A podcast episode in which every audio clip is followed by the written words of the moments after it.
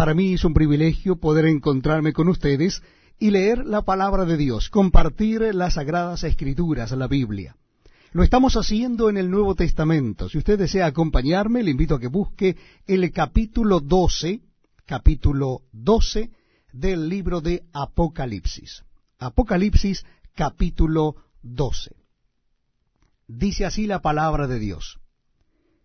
Apareció en el cielo una gran señal una mujer vestida del sol, con la luna debajo de sus pies, y sobre su cabeza una corona de doce estrellas.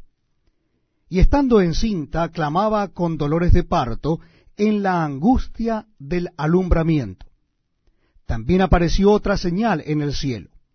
He aquí un gran dragón escarlata, que tenía siete cabezas y diez cuernos, y en sus cabezas siete diademas y su cola arrastraba la tercera parte de las estrellas del cielo, y las arrojó sobre la tierra. Y el dragón se paró frente a la mujer que estaba para dar a luz, a fin de devorar a su hijo tan pronto como naciese. Y él ya dio a luz un hijo varón, que regirá con vara de hierro a todas las naciones, y su hijo fue arrebatado para Dios y para su trono.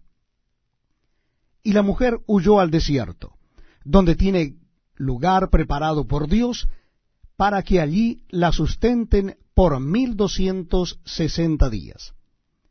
Después hubo una gran batalla en el cielo.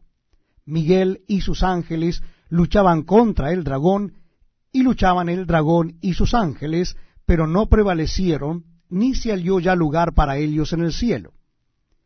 Y fue lanzado fuera el gran dragón, la serpiente antigua, que se llama Diablo y Satanás, el cual engaña al mundo entero. Fue arrojado a la tierra, y sus ángeles fueron arrojados con él.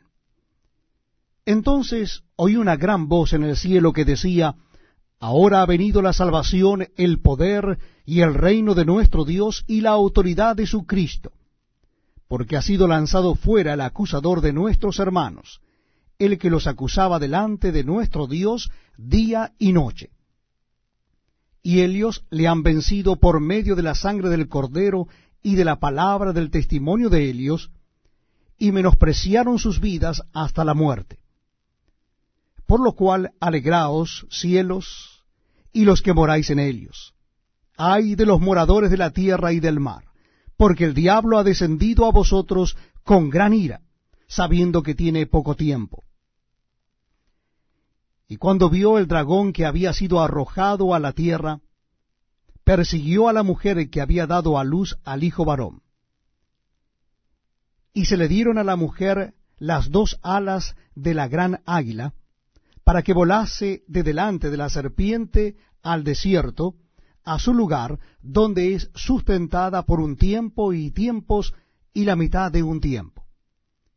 Y la serpiente arrojó de su boca tras la mujer agua como un río, para que fuese arrastrada por el río.